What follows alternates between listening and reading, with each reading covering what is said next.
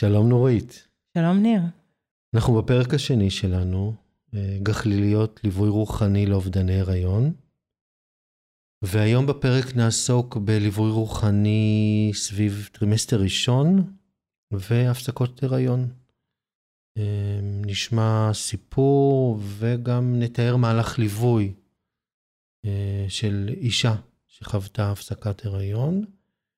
שאני כל פעם מזכיר לנו שהמטרה שלנו היא uh, להרחיב את המודעות, לתת יותר מקום, לגיטימציה ותמיכה.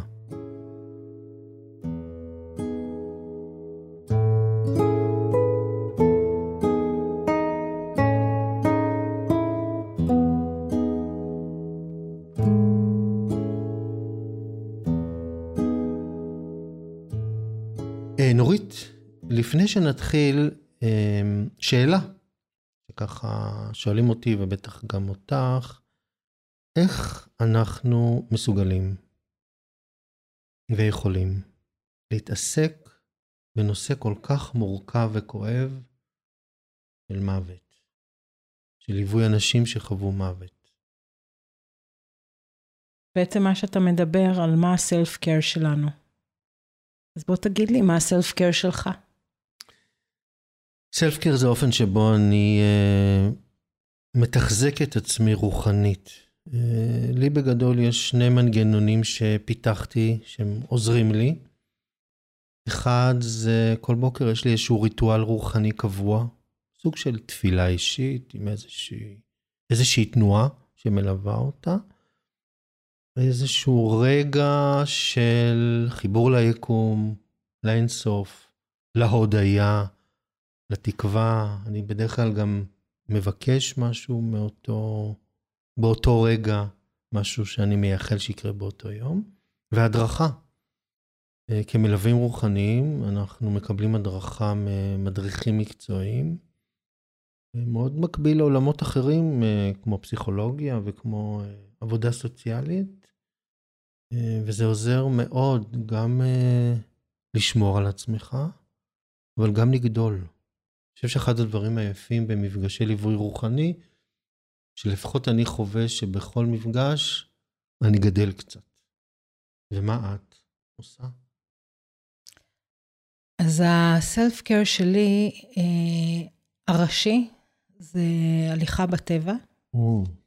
אני מאוד מאוד אה, נטענת. גם יש אה, סביב אה, הבית שלי יש יער, מסתובבת ביער, הרבה פעמים לבד, עם המחשבות, מקשיבה מסביב, מבינה דברים מתוך ההוויה, ההימצאות בתוך הטבע.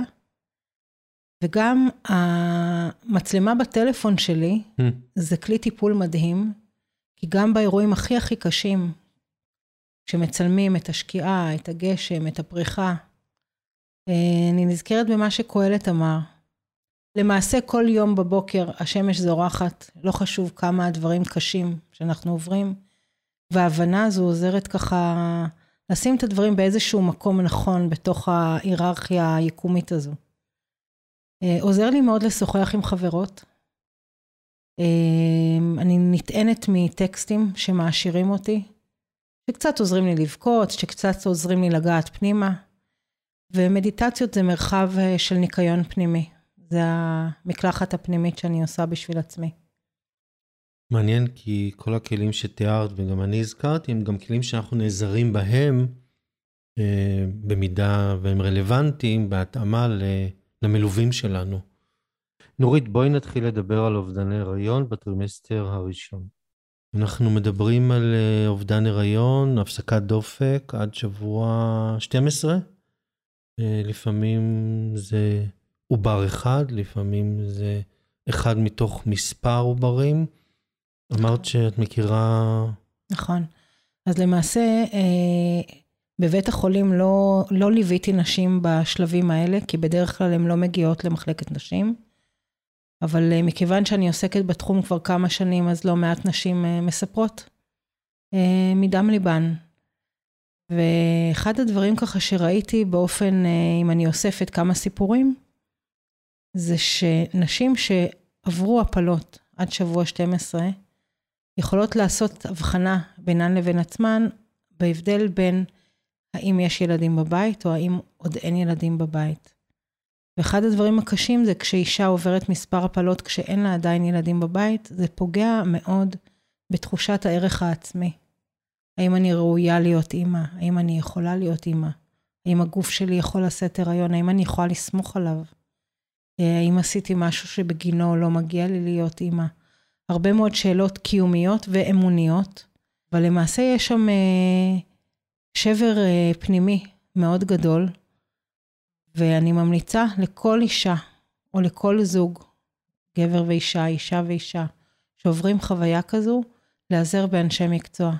יהיו אשר יהיו, לא בהכרח ליווי רוחני.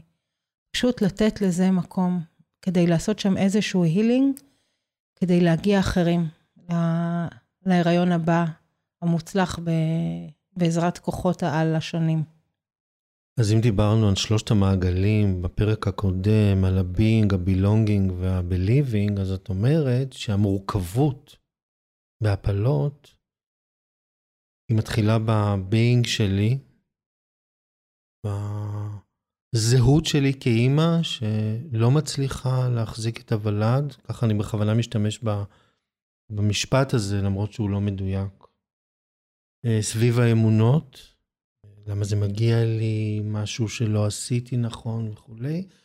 אני חושב על שהקושי המורכב בעיקר הוא במעגל השייכות, הבילונגינג, כי שם זה מאוד מאפיין את התרבות הישראלית, יש איזושהי חדירה לעולם הפרטי של בני הזוג. אני זוכר, אני ככה אומר בגלוי, אנחנו שש שנים חיכינו עד שהבאנו את הילד הראשון, ושנינו בכורים. אז שנה ראשונה נתנו לנו ירח דבש, שנה שנייה התחילו השאלות, שנה שלישית התחילו החולצות, אני קורא לזה, עם הכתוביות, בשנה רביעית כבר התחלנו להגיד, עזבו אותנו בשקט. אני אומר את זה מהחוויה האישית, כי אני משער שבמידה וזוג צעיר חווה אובדן הריון, אה, הפסקת דופק עד שבוע 12, ועוד, כמו שאמרת, כמקרים חוזרים על עצמם, המקום החברתי הוא מאוד מאוד מורכב ומאוד כואב. ופה אני חושב שאחד הטיפים לסובבים, תנו להם לנשום, תנו להם את המרחב. במידה והם מבקשים, תנו את הלגיטימציה. אז זה בדיוק המקום דווקא לאיזשהו תהליך התבוננות, ריפוי פנימי, ופה הליווי הרוחני באמת יכול לסייע. אני שומעת אותך, וזה לוקח אותי אה, לאחד מהנושאים אה, שחשבנו לדבר עליהם, אבל אני רוצה להעלות אותו דווקא כאן. וזה הנושא של השאלה הישראלית הבלתי אפשרית בכל טופס אה, אה, ממלכתי, ובכל שאלה בערך שנייה של אחרי מאיפה אתה, זה כמה ילדים יש לך. ומהניסיון שלי, לשאול את השאלה הזו, אתה יכול לענות בטבעיות. אני עונה בטבעיות, יש לי שלושה ילדים, אבל אני ברת מזל. עבדתי עם הרבה משפחות של אנשים מבוגרים שהם הורים שכולים מכל מיני סיבות, ולמדתי לשאול, ספרו לי על הילדים. Mm-hmm. כי על מי הם ידברו? על הילדים החיים או על הילדים המתים? ילדים uh, שמתו בלידה, או ילדים שמתו uh, במערכות ישראל, או ממחלה קשה, או נטלו את חייהם בידם. בעצם השאלה הזו, יש בה משהו שהוא חדירה מאוד גדולה לפרטיות, ושמה את ההורה הנשאל במקום uh, מתלבט וכואב. זה מזכיר, זה מזכיר את הכאב הזה כל פעם מחדש. אז אם הייתה לי איזה משאלת לב כשנכנסתי לתחום הזה, ב- לפני כמה שנים, אמרתי לעצמי, אם יום אחד בטפסים הממלכתיים יהיה כתוב רק ילדים, או שאלה אחרת שאינה מדברת על מספר, אז uh, זה יהיה ככה, זה יהיה מדהים בעיניי כתהליך חברתי שאנחנו עושים. בואי נדבר כרגע על הפסקת הריון. אז אני רוצה לשתף את המאזינות והמאזינים בשני סיפורי ליווי. אה, סיפור ליווי אחד שליוויתי אישה שבחרה לא להפסיק הריון, בנגד, כנגד כל ההמלצות של הצוות הרפואי בשני בתי חולים, כי היא עברה מאחד לשני. וליווי אישה שחיכתה בחדר לידה בשבוע 38 עם הפסקת הריון. אז אני אתחיל בסיפור הראשון. אה, אישה דרוזית צעירה, משכילה מאוד, מאמינה, שבעצם אה, באה ממשפחה שמבחינה גנטית, כל המשפחה שם יולדים פגים, ויולדים תינוקות מאוד מאוד קטנים, והיא ידעה את זה. והצוות הרפואי המליץ לה לעבור הפסקת הריון, כי גיל העובר וגודלה, זו הייתה עוברית, גיל העוברית והגודל שלה לא טעמו בצורה קיצונית. והם אמרו לה, תיוולד לך תינוקת, אם תהיה עם צרכים מיוחדים, אם אה, היא תצליח לשרוד, וזה מחיר מאוד כבד ולא כדאי לעשות את זה. היא הייתה בבית חולים אחד והם לא הסכימו להקשיב לה, והיא עברה לבית חולים שבו אה, אני עבדתי, והצוות אה, ביקש ממני לעזור להם, לשכנע אותה לעשות הפסקת הריון, כמובן שזה לא קרה. אני רק ישבתי והקשבתי לאישה הזו, והבנתי... זה חשוב לי רגע, סליחה, להגיד שכמלווים רוחניים, התפקיד שלנו הוא רק להקשיב. אנחנו לא מסנג'ר, אנחנו לא שליח, ואנחנו נתקלים בדילמה הזאת המון פעמים. תגיד לו רק שייקח מדבקות מורפיום, תגידי לה רק ש... אנחנו מאוד מקפידים, יש פה אתיקה מאוד ברורה של ליווי רוחני, שאנחנו כרגע בשביל המלווה, ולא כרגע שליחים. סליחה שקטעתי אותך. יופי, תודה, זו הייתה נקודה חשובה. אז בעצם הבחורה הזו, הייתה בחורה שהחוזקה שלה הייתה שהיא הקשיבה לעצמה. עכשיו, לא רק שהיא הקשיבה לעצמה, היא הכירה היטב את הנושא של אה, אה, צרכים מיוחדים, מכיוון שהיא עבדה בחינוך של ילדים עם צרכים מיוחדים, והיא אמרה לי, אני מרגישה בבטן שלי שהתינוקת הזו בסדר. וואו. ואני רוצה ללכת עם תחושות הבטן שלי, ומפריעים לי לעשות את זה. ולמעשה, מה שעשינו במפגש שלנו, שהיה בסך הכל שעה וחצי לפני שהיא ילדה, היה לבדוק עם עצמה מה נכון בשבילה. אני למעשה לא אמרתי לה כמעט כלום, רק עזרתי לה להדהד את הקול הפנימי שלה, שהיה מאוד קשה לשמוע אותו בתוך כל הרעש שייצר המערך מסביבה. והיא אמרה, בסופו של דבר, בתור אישה מאמינה, אם צריכה להיוולד לי ילדה עם צרכים מיוחדים, אני אטפל בילדה עם צרכים מיוחדים, אני יודעת מה זה אומר. אני יודעת כמה אהבה אני אוכל לתת לילדה הזו, אבל אני לא חושבת שהיא תהיה עם צרכים מיוחדים. אז את אומרת שהתפקיד העיקרי שלך ברגע הזה הייתה נוכחות?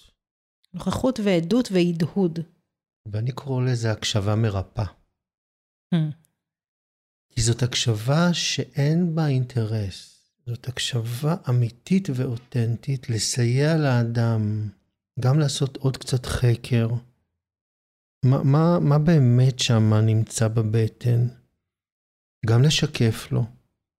מה, מה אני שומע?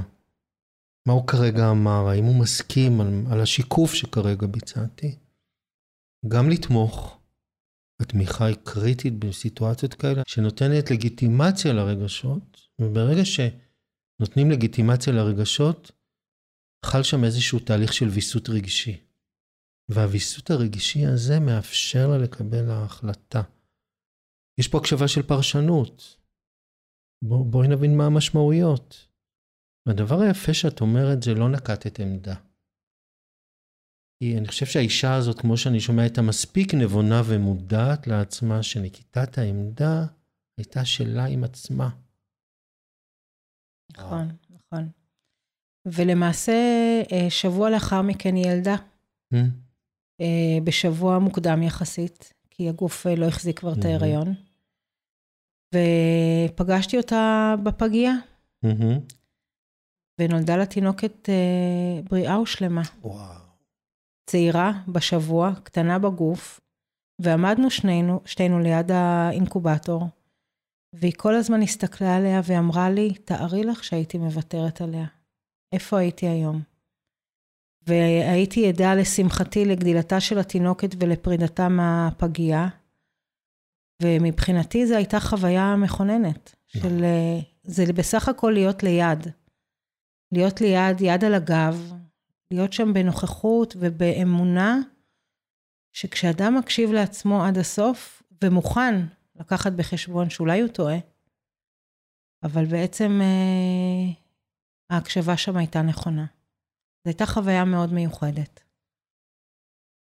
אז אה, ככה, היום התינוקת הזו כבר בטח אה, הולכת לגן. אמן. תראי אבל כמה אומץ. הרי מה זה אומץ? זה היכולת שלי להתנהג בניגוד למה שאומרים לי מסביב, בניגוד לפעמים לרציונל, להיגיון. היא הייתה אמיצה, ואולי את כמלווה רוחנית, נתת לה לגיטימציה לאומץ הזה. האמת היא שבטרמינולוגיה הפרטית שלי, mm-hmm. יש שתי מילים שאני פחות אוהבת. Mm-hmm. סליחה שאנחנו פה... חופשי, מה כן, זה? כן, קרב חרבות. ברור. צחצוחי לשון. Mm-hmm. אה, אומץ וגבורה הם לא מילים שאני מתחברת אליהם. אני באמת התלבטתי. אבל מה שאני יכולה להגיד זה שכן, יש בי המון המון אה, יראת כבוד ליכולת אה, להקשיב למשהו העדין הזה, התמיר שמבקש להשמיע קול, ולשים את רעשי הרקע בצד, ולהגיד, אני שומעת פנימה. יש משהו פה שהוא, אני לא יכולה להסביר אותו, הוא חזק ממני, mm-hmm. ואני מוכנה להקשיב לו אף על פי כן. ולזה יש לי המון יראת כבוד. אז הסיפור השני שאני ארצה לשתף אתכן אה, בפרק הזה, נולד מתוך אה, בקשה של אחות אחראית בחדרי לידה, שאני אבוא ללוות אישה שהמתינה ללידה, אחר הפסקת הריון בשבוע 38, שזה שבוע בהחלט מתקדם. ופגשתי אישה בת כ-43 ואת בן זוגה, והיא ביקשה מבן הזוג אה, לצאת מהחדר ולתת לנו איזשהו מרחב. ולמעשה היא כבר עברה המתה של העובר. זאת אומרת שהייתי איתה בזמן שהמתינה שהזירוז יופעל, אה, ושהיא תתכונן ללידה. אני הגעתי לשם ככה קצת נרעשת, אני מודה, באופן אישי, מכיוון שזה באמת סיפור זה big deal להפסיק הריון בשבוע 38. ושאלתי את עצמי מה היה שם, וכמובן שלא היה צורך להגיד שום דבר, כי האישה הזו רק חיכתה שמישהו ככה יהיה לידה, ושהיא תוכל לדבר עם מישהו שאינו קשור רגשית, משפחתית, מעורבות וכו'. ומה שהיא סיפרה, קודם כל היא אמרה לי, אני שלמה עם ההחלטה שלי. ואמרתי לעצמי, וואו, אני הגעתי לאישה שעברה תהליך שעשתה עיבוד שהיא בשלה מבפנים, ויש פה משהו מיוחד במינו. למעשה היא אמרה שכל ההיריון, שזה ההיריון הראשון שלה שהגיע לשלב הזה, אה, היא הרגישה שמשהו לא תקין, והם עשו המון המון המון בדיקות. וממש לקראת שבוע 36, הבינו שמשהו לא תקין, והרופאים המליצו לה לעשות הפסקת הריון. עכשיו, לבעלה יש שני ילדים מנישואים קודמים, וזה ההיריון היחיד שהגיע מבחינתה לשלב כזה, לא היו לה עוד ילדים. וזה היה נורא נורא קשה לעשות את ההחלטה, ולמעשה היא הסתובבה אצל כל המומחים בארץ, ובתור אה, אה, אישה עם אה, אמונה עמוקה, היא התייעצה עם רבנים, כולל הרב פירר, ובסופו של דבר התשובה שהיא קיבלה מכולם הייתה שעליה לעשות הפסקת הריון, והיא בחרה לעשות את ההפסקה, והיא אמרה לי, אני יודעת שלא יהיה לי עוד הריון. אני יודעת שאני מפסיקה את ההיריון, וזאת ההזדמנות האחרונה שלי לתינוק. ובעצם מה שעשינו במפגש הזה, חוץ מזה שהיה מאוד קשה לו לבכות שם, ופשוט בכינו יחד שתינו. ואיזה כיף להיות אישה בעניין הזה, כי זה משהו שנשים עושות, הן בוכות כחלק מהעיבוד. Uh, עשינו תהליך פרידה. Uh, ביקשתי ממנה אם היא רוצה והיא רצתה. אה, לשלוח אותו, את התינוק הזה, עם ברכת דרך, לאן שהוא יגיע. אה, והיא באמת אה, עשתה כמו תפילת פרידה כזו. שכבה במיטה, והצירים עלו, והיא נפרדה מהתינוק, בירכה אותו לדרכו, והיא גם בירכה את עצמה על התהליך שהיא עברה. היא אמרה לי, עשיתי את זה כל כך יסודי, שאין לי ספק שמה שאני עושה הוא משהו נכון. וכל מה שהתפקיד שלי היה, מעבר לזה שנוצרה שם אטמוספירה שאפשרה את העניין הזה, היה להיות עדה.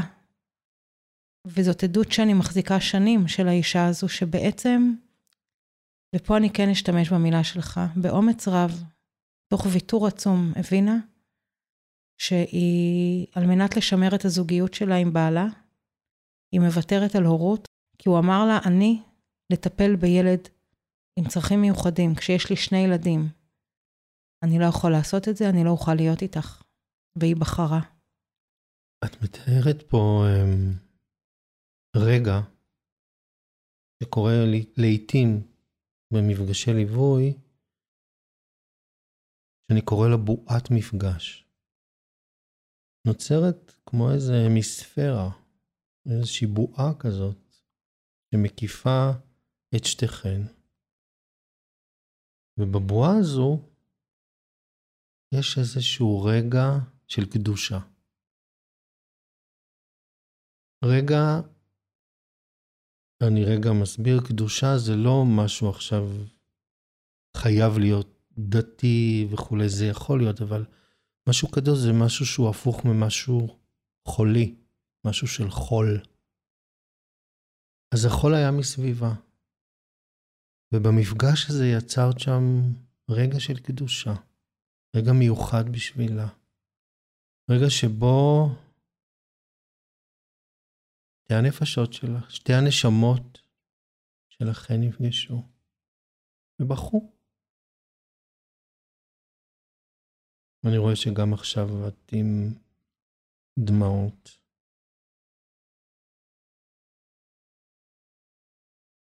אז בואי נסיים בשיר, שנראה לי שהוא הולם את הסיטואציה, תוך הספר של רחל שפירא, כמו צמח בר. זה שנולד ליד הים, כבר יש בו משהו כחולי, רוגש מאוד, וגבה גלי, קנאה לרוח. ספק צולל, ספק שוחה, כבר יש בו משהו בוכה. יסוד מלוח. גאות ושפל חליפות, ושערות שמתעייפות, בנמל הבית. זה שנולד ליד הים כבר יש בו משהו שחף.